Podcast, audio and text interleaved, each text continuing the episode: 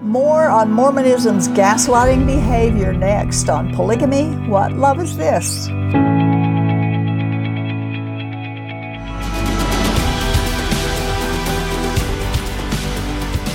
We recently produced a program highlighting various ways that the LDS Church and the polygamy groups gaslight their members.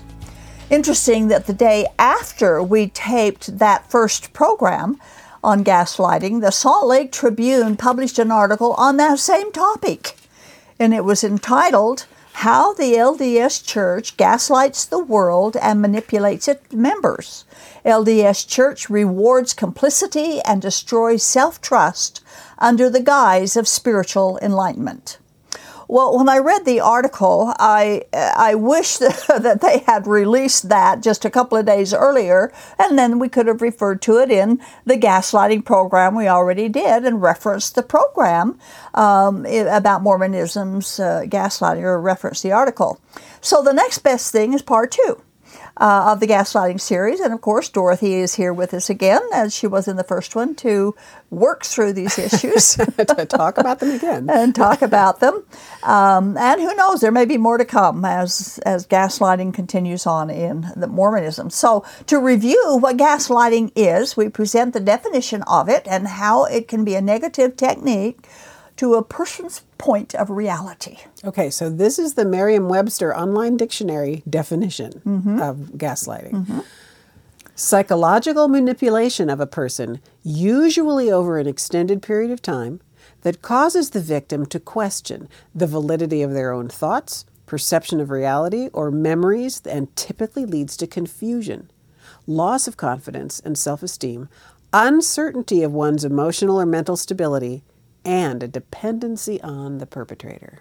That's true. That's what it is. Now we were talking earlier that um, that Merriam-Webster said that was what the top uh, in searching. Oh, the top Google search in yeah. this last year was on the definition of the term gaslighting. Uh, yeah, Jim turned that up in a, in some research he was doing. Yeah. So it's not just uh, dealing with religious gaslighting because uh, if people are doing a Google search, they're coming at it. Actually, it was a political with, issue. with various way in mm-hmm. relationships, marriages, right. religions, politicians. Right. What is gaslighting, Politi- and am I a victim of it? Yeah, was kind of the, the Google right. search thing. Um, um, marriage settings, family settings, job-related mm-hmm. settings, all of that can be. But it's a relational thing. It's mm-hmm. it happens with someone with whom you are in relationship over a long period of time. They can mm-hmm. begin to manipulate you mm-hmm. this way. Well, when the trust, when you trust the person right. gaslighting right. you. In the Mormon religion, of course, gaslighting is par for the course. They deny it, but it is true. We presented a few examples of how the LDS uh, the polygamists and the early Mormons gaslighted and are gaslighting their members. They did it in the beginning, very beginning of the religion, and they still do it today. Now, the article in the Tribune was written by Tanner Call and dated December 5th, 2022. It began by pointing uh, to the beginning of the Christmas season when the LDS takes the opportunity to present itself as being the light of the world. Now, of course, Jesus alone is the light of the world, not Mormonism. And even though they claim to point people to Jesus, they end up pointing people to their own religion instead. We quote what a former member said. The only problem is that for so many of us, the church didn't uplift us, it tore us down. It didn't help us become our best selves, it broke us so that we would be obedient members who gave of our time, money, and energy at the expense of ourselves. The LDS Church manipulates its members in many ways, often under the guise of spiritual enlightenment. It punishes question asking, rewards complicity, destroys self trust, and delegitimizes non Mormon sources, all in the name of spiritual growth. The LDS Church frames these manipulation tactics as hallmarks of being a good Mormon. Thus, the more manipulated you are, the more Christ like the church says you've become. Ooh, that, that's is, insidious, isn't it? But it's such a pointed statement. I, I really appreciate the clarity of that. Mm-hmm. Yeah, it's so true. Mm-hmm. It is very true. From my own experience, of course, in the polygamy group, that's exactly what they do. Uh, and from its beginning, the, the, the Mormon church has manipulated the facts about its own history, about why it even began. And uh, we've done a lot of programs, of course, showing the truth of that statement. Now, when we say Mormonism, please remember it includes the Mormon polygamy groups. They also manipulate, manipulate the facts to make their own organization look the best and claim they are the only true religion on the planet. Now, it's interesting that there are so many offshoots or breakoffs from the mainline Mormon church. The next quote is what Joseph Smith himself said about breakoffs in religion. Considering that all could not be right, and that God could not be the author of so much confusion, I determined to investigate the subject more fully, believing that if God had a church, it would not be split up into factions, and that if he taught one society to worship one way and administer in one set of ordinances, he would not teach another principles which were diametrically opposed. So, is this true? If it is true, then the Mormon church is not God's church because it has suffered hundreds of breakoffs into various factions, and of course, many of them are polygamy groups. Now, if it isn't true, then Joseph Smith is a false prophet, saying God said something that God could not have said, and it only takes one false prophecy to make a false prophet. This is the foundation of Mormonism built on shifting sand.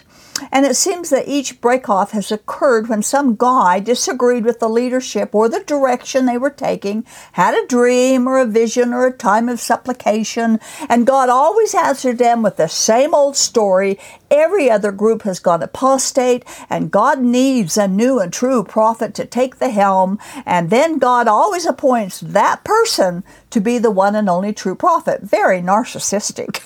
then he forms a new polygamy group, the only one with God's stamp of approval, and in most cases, he begins to collect his harem and breaking civil as well as biblical laws in the process. This is the history of Mormonism and all those breakoffs. The most recent case being former FLDS uh, Sam Bateman, who had 20 wives, sold his daughters to other men, then watched them have sex with young girls. And of course, many of those girls were his own wives and minor children, and we talked about that in our previous program. And all the time, he and others like him were saying, This all comes from a commandment from God, a new revelation. The Tribune article stated, that the LDS Church manipulated its members in many ways. Then it lists a few of those ways. So we're going to look at his comments and we'll add our own from a polygamy group perspective. Okay, so this first one is the idea of treasures in heaven. One of the most insidious ways the LDS Church controls its members is by conditioning them to focus on a promised future instead of the actual here and now. Mm-hmm and we heard it a lot. This is something that, that all religions will do. Even the, the Bible, which is the complete right. and genuine Word of God, promises a great future for those who believe and send treasures in heaven. God is a God that offers hope. And without hope, mankind gets desperate. But that's not the kind of future promises that Mormonism offers. They offer a false salvation and a false heaven, entangled up in false doctrine, offering false hope, and you'll lose it all if you don't toe the line here on this planet. For instance, families are forever. Now, this is a phrase that all of Mormonism uses as a carrot held to the nose of its members who are questioning or doubting if they ask hard questions, the threat is that they may lose their salvation and their families for eternity. And to most people, that's tragic. That's terrifying. That's something I think that, that enslaves people yes. in the church. Yes. So here's the quote from this, this article It positions seeking truth as a threat to eternal salvation. One must put their questions on the shelf or risk not being with their family after this life. It's a manipulation tactic that takes the phrase, families can be together forever, and tacks on a tacit, only if you do as we say. Yeah, that, that's that's cruel, yeah. actually, very cruel and manipulative and gaslighting. But Jesus said that in following Him, we may lose our families here, but we will be welcomed in heaven by Jesus and by God's family, and only those who are genuine followers of the biblical Jesus are part of God's family, having been adopted into it. Leaders of these many break off factions, which Joseph Smith said would not happen in God's true church, dislike being asked hard questions. The gaslighting comes when they tell you that your very soul is in danger if you question and if you don't stop questioning.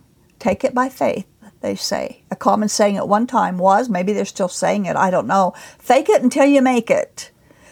Uh, and fake it, Jesus condemned faking it. He called that hypocritical. And you'll perish if you fake it in the end. The gaslighting in both polygamy and LDS is your salvation depends upon you doing as we say. And as we pointed out many times, why do they claim to follow Jesus when they don't even believe or teach what Jesus said? From the article, we quote again. Well, this this is an interesting quote because he's talking about "Blessed be the peacekeeper," mm-hmm, right? This is the mm-hmm. one you you have in mind here, uh, which is a kind of a twisted quote from Matthew five in the Beatitudes. What right. we know is Jesus saying, "Blessed are the, blessed are the." Blessed. So I'll read the quote from the article: uh, "Blessed be the peacekeeper." LDS theology is filled with lessons that teach its members not to rock the boat. While seeking peace can be a good thing, it should never come at the expense of justice or truth. Yet, too often, that's exactly what the church asks of its members. So I, I just want to make a comment here about you know this blessed be or be the peacekeeper is not what the Bible actually says. Mm-mm. Jesus said, "Blessed are the peacemakers," right? And that comes at kind of partway down this list after "Blessed are the pure in heart," "Blessed are the merciful," "Blessed are those who hunger and thirst after righteousness." Mm-hmm. Making peace is entirely a different thing than being a peacekeeper, exactly. which is just avoiding conflict. Because pe- being a peacekeeper could be just falling right in That's with right. the Mormon thing. Don't, don't, rock, rock the, the, boat. boat. right. Being a peacemaker yeah. involves laboring toward the truth, the truth, toward the justice, toward the righteousness yeah. that you're hungry for. Yeah. So that's a good point. And I'm uh, glad you mentioned said. it. Yes, absolutely. I that's right. That. and it's very important, very important in, in when they quote scripture that that you right. get it right yeah. and check them when they quote it to see That's if right. they did get it right. Uh, recently, I was involved in a conversation with a man who had been born and raised in a polygamy group. He had been severely abused, even hospitalized as a child from some of the intense abuse from his father, but he's still a believer in Joseph Smith, in Mormonism, and polygamy. Now, we compared in our conversations contradictory doctrine, and he always fell back on the old phrase, Your Bible is mistranslated. They think that's a good excuse for not believing the Bible. Now, when we disagreed on true doctrine, he also fell back on the old Mormon saying, there's a contentious spirit here, and I don't want to deal with that. I quoted what God commanded in Jude 3 contend for the faith. It actually says to. He gets to contend for his faith, but when we do the same, it's a contentious spirit. He later said, even if God did say to contend for the faith, he wouldn't enter into that kind of conversation. And I need to add here that neither of us were angry or loud or threatening to screaming at each other or anything. It was a very polite and quiet conversation. But as the article said, seeking peace should never come at the expense of truth. And that's precisely what Mormonism demands from its members. Uh, and I'm going to insert here that because we were talking about the passage in John 8 just before we started yes. recording yes. about, you know, your your friend claimed Jesus would never enter into that kind of conversation, but John 8 records exactly that kind of a conversation mm-hmm. that goes from uh, a fairly surface and then increases in intensity so much so it was such a conflict that the Pharisees picked up rocks to kill to Jesus kill by yeah. the end of the chapter chapter. So, you know, I would encourage you all who are listening to this to go and read John 8, starting in about verse 12 to the end of the chapter, mm-hmm. and, and read that very contentious conversation with Jesus that, that he had with the religious leaders of his day. And there's many other places in the Gospels oh, so where Jesus was contentious, and most of the time it was with the religious leaders. Okay, so the time. Here's the quote from the article that we're dancing all around here. The church conditions its members to avoid conflict, especially in religious settings. It gets its members to be quiet by aligning that feature with Jesus and aligning anger and contention with the devil. Most Mormons want to be good Christians, and if their religious organization is telling them that a good Christian doesn't cause contention, then they're more likely to not publicly push back against problematic policies and teachings. And that fits right in with what you just said That's that right. Jesus was contentious with those who were uh, proposing false teachings. Yeah, for the truth. doctrine. For the Yeah. truth. Absolutely for the truth. Not just to be contentious, Right, but for the right. truth. Now, John chapter 2, of course, we uh, in it says in verses 14 through 16, in the temple, uh, Jesus found those who were selling oxen, sheep, and pigeons, and the money changers sitting there, and he made a whip of cords. He drove them all out of the temple with the sheep and oxen. He poured out the coins of the money changers and overturned their tables. He held, told those who sold the pigeons, Take these things away. Do not make my father's house a house of trade. Oh, that's pretty contentious. Whoa.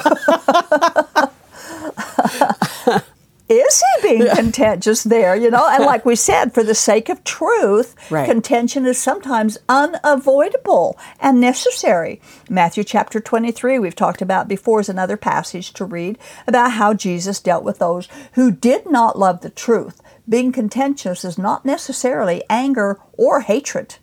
Mormonism and polygamy groups are afraid that truth will cause them to lose control of the people. And losing control would mean loss of ego, loss of members' money, loss of sexual prowess, loss of power and prestige. Those hearts cannot belong to God. Next, he quotes a saying that's used by the LDS and Mormon factions and also by others that really don't know what else to say, I guess. They say God's ways are higher than our ways. Right. Oh, Actually, lots of people say that. They, they do. They sure do. Uh, the article goes on Nothing is more characteristic of the LDS Church than the overarching idea that God is omnipotent and, therefore, his servants know more than the average person. It's with this teaching that Mormons are conditioned to stop listening to their own instincts. They must consult LDS scripture, LDS leaders, or other LDS controlled sources that, not surprisingly, funnel the person toward the church, not away from it.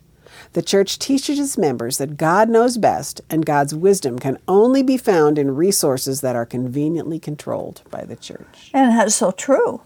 One person from the, the Kingston group said that when someone came to their leader, Paul Kingston, for advice or suggestions, they always go to the leader, you know, because he speaks with God, that he would hesitate and then he would act like God was speaking to him and that he was hearing from God about this situation before he would answer them, which would have a deep effect on the questioner because how could he ever doubt Paul's answer? I mean, God was speaking to him, you know, supreme gaslighting.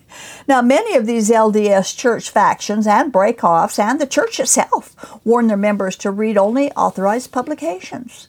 The statement in the article that they all rely upon is so deceptive is that God's wisdom is only found in their controlled religion. Of course, what, how else can they keep the people if they didn't believe that?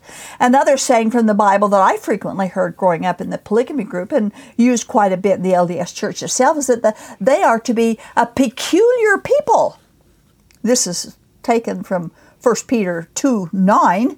Now, notice how they love to use the Bible uh, reference when it suits them, but deny its trustworthiness when it doesn't agree with their doctrine. And this is what 2 Pe- 1 Peter 2 9 says, which you mentioned and, and, and made reference that. This is a quote from the Old Testament. Right. Peter's just pulling forward what God addressed to his people a long time before, and now he's applying it to everybody. Mm, to but Christians, ye yeah. are a chosen generation, a royal priesthood, a holy nation, a peculiar people, that you should show forth the praises of him who hath called you out of darkness into his marvelous light.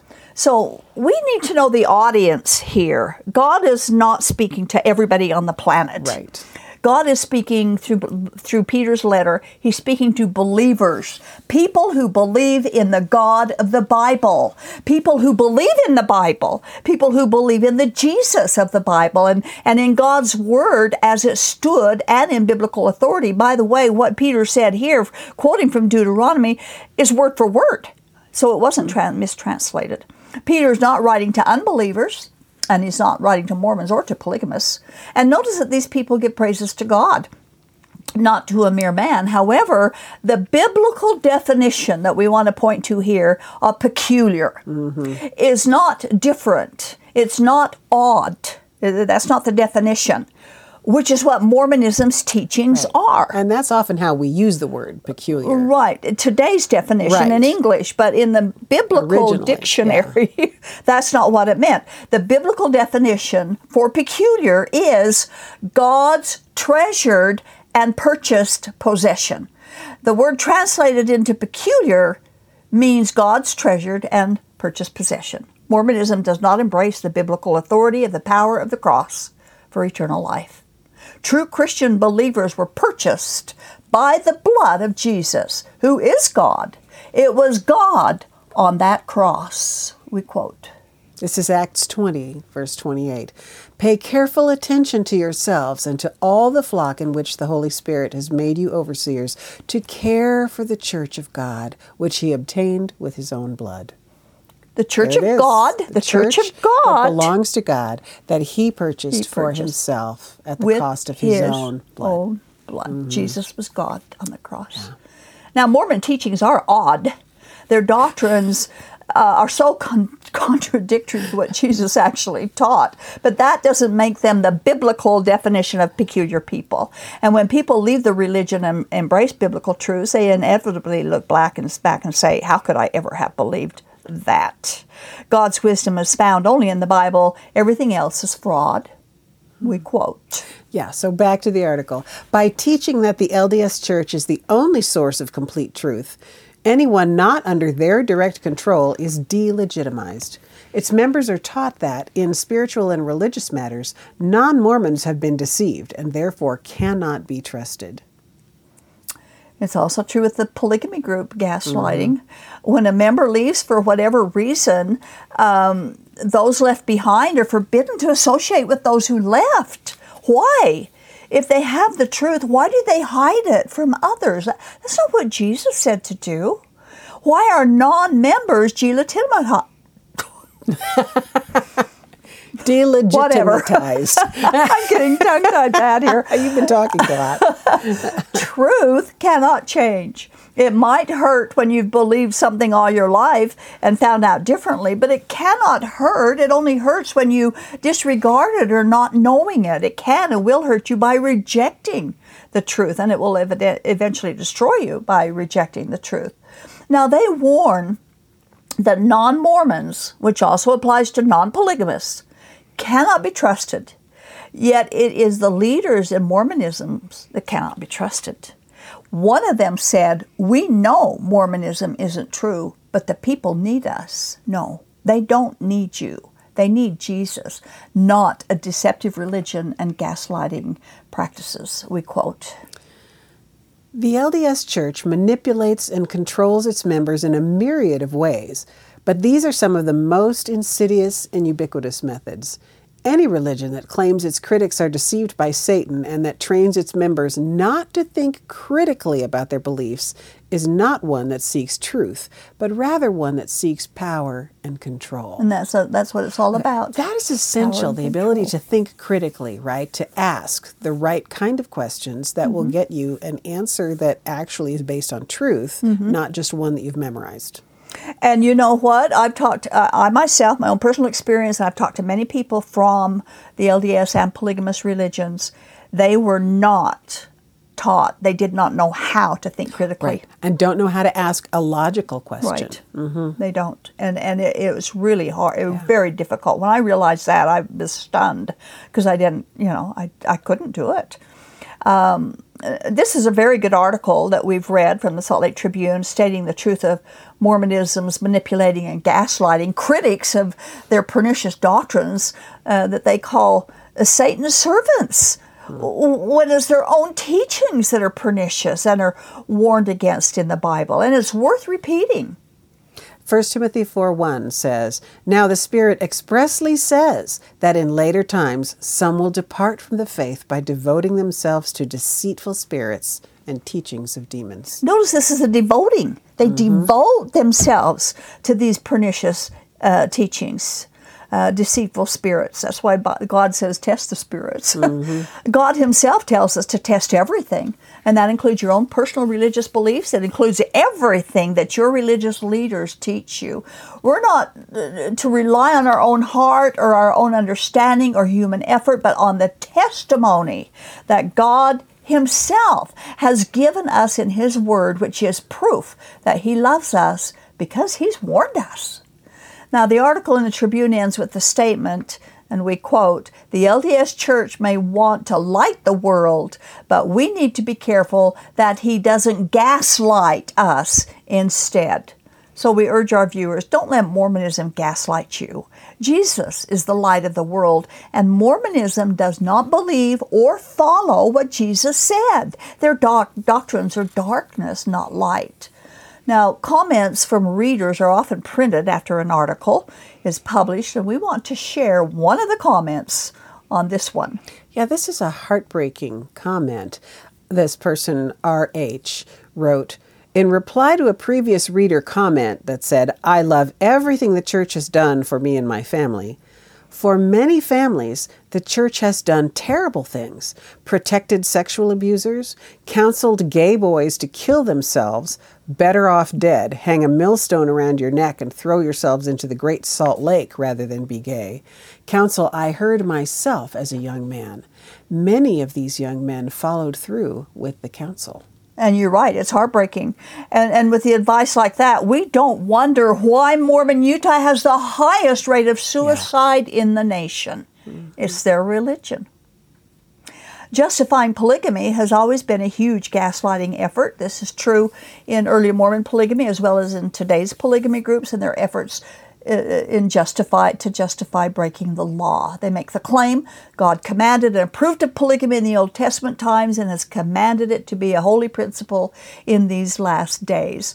Refusing to believe that was and is frowned upon. You're accused of rejecting a holy commandment of God. You're threatened with outer darkness forever for daring to question a command they say came from God.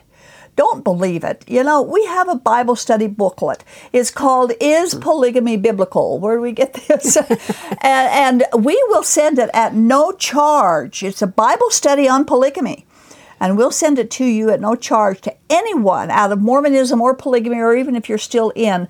And if you want biblical answers to the Joseph Smith practice of polygamy, just send us the mailing address and we'll send this to you at no charge whatsoever. The bottom line is Joseph Smith commanded polygamy, but God never did.